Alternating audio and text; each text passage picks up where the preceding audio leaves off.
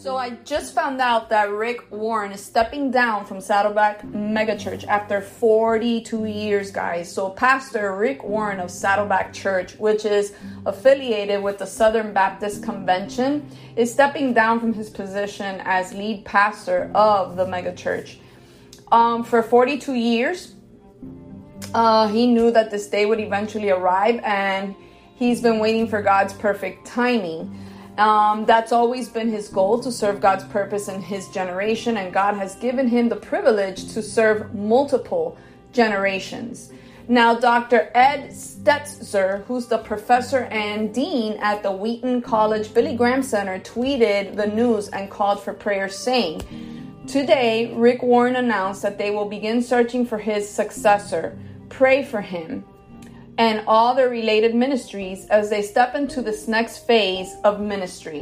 Now, the sixty-seven-year-old uh, Warren will continue to serve as the Saddleback's head pastor until a replacement can be found. He founded the Saddleback Valley Community Church in nineteen eighty, and it has grown into a global ministry with an estimated forty thousand participants.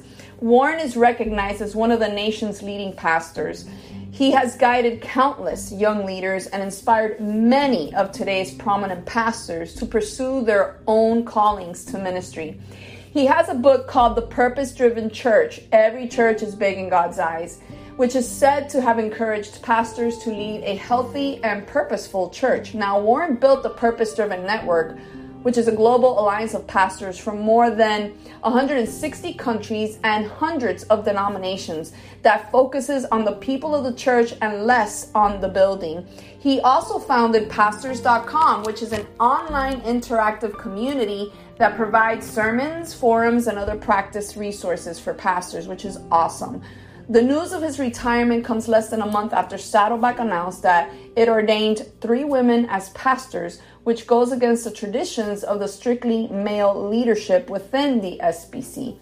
The S B C community has seen some major headlines in recent weeks, like Beth Moore's announcement in March that she no longer feels at home in the S B C.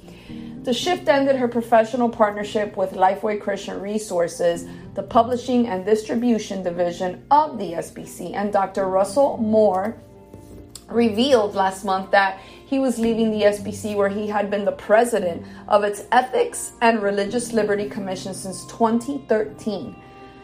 So, you know, they reached out to Saddleback Church for comment on Pastor Warren's departure, but they never heard back at the time of the um, publication. And it comes to show you guys that sometimes, even in churches, things don't always work out the way that we want them to.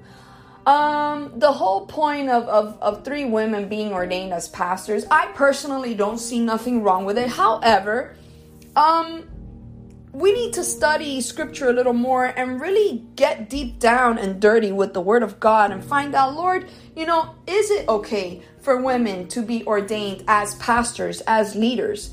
You know, I know that women are an incremented part um, of, of, of life in general. And there are many, many, many women who step up to the plate when men won't do it.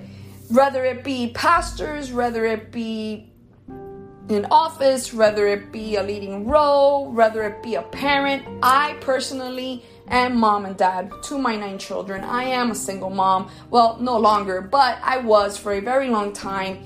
And, you know, you just pick up the reins and you go with God's um, faith and, and knowing that he's going to see you through. So let's let's go ahead and, and, and, and divert into this, you know, ordained three women as pastors um, subject that's going around.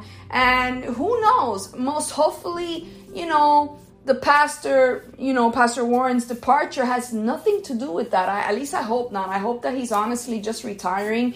And, you know, it's time for him to move on to bigger, better things that God has for him. Who knows? But let's continue to pray for them as well. Um, and continue to, you know, lift up our brothers and sisters in Christ. You guys have a wonderful day. God bless.